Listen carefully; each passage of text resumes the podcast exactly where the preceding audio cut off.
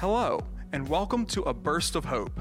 Five minutes of inspiration from Pastor Rick Holm, encouraging you to always hope.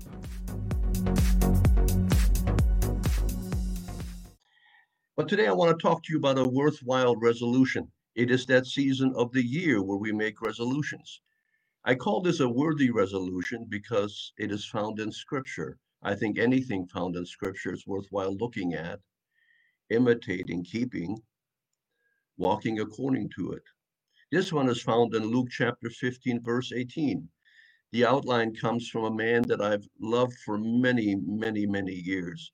One of my long distance mentors. Everyone needs mentors. This one is mine. His name is C.M. Ward. Others probably enjoyed him too. He's a gentleman that years ago you pre- preached on the radio. It's an old time thing. On revival time, I have all of his writings, his books on that, and I enjoy reading. So I wanted to share this one as a resolution with you. The scripture is Luke 15, 18. Here it says this I will arise and go to my father. I lost my dad a number of years ago, my, my mom as well. The other day I, I had a longing, so I called the old number, and guess what? On the telephone was my dad's voice. It brought many, many wonderful memories. Of, of course, the tears flowed. But dad always had answers, and dad always went to the scriptures. You see, you can't drift into heaven, it's a choice. Heaven is a choice. You can drift into a lost eternity, but you cannot drift into heaven. No one can make that choice for you. It's a decision that you, it's a resolution, a decision, a choice that you have to make. There is no church, no government. Oh, we preach it, we share it. If you listen to our pastor's sermons every week, there's a reminder, an invitation. If you do not know Christ, come to know him. What a way to end this old year, this year of COVID. I developed a saying, maybe others have too. It simply says this in 2021, let COVID be done. It's been an interesting year, to say the least. You see, you alone can make that choice. You have that choice. God has left that decision to you, but He certainly has given us five different reminders to help us in that choice. Number one, it's your conscience. Your conscience is the umpire.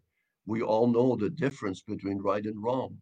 The second is the Bible, the most published of all books, but probably the least read of all books. Dr. Tony Evans tells us that in the Bible you find a kingdom agenda. The nation that honors God, God honors that nation. Germany learned that lesson in the mid of last the last century. Third, God provided his son. Isn't that what it says in John 3:16? For God so loved the world that he gave his only begotten son. Again, the most memorized scripture. You see, there is no gospel good news without him. Number four, we have God's providence. There is no good or bad luck. Life is not controlled by blind, unreasonable fate, astrology, tea leaves, crystal balls, the Ouija board. God has been there the whole time, assisting us. Friends, our circumstance are all in the hand of God. The last one is simply this God has given us the Holy Spirit you see, it's the Holy Spirit that holds back the corruption, the moral rebellion of this world. He brings to memory a parent's words, a parent's prayer, a grandma's kiss, a grandfather's hug. Let me close this particular conversation with you this morning based on the scripture, Psalm 113, 139, excuse me, verse 16. And here's what it says interesting words. Your eyes saw my unformed body. See, God knows us for a long time. All the days ordained for me were written in your book. God has a record. Before one of them came to be, before you ever existed, God knew you. You see, we all have an expiration date. So maybe we all should listen to the still small voice that reminds us to turn to Him. On behalf of Sister Honey, myself, this church, allow me to wish you a blessed new year. You see, as much as God has not canceled Christmas, He is also not retired. He is in the midst of everything that's going on.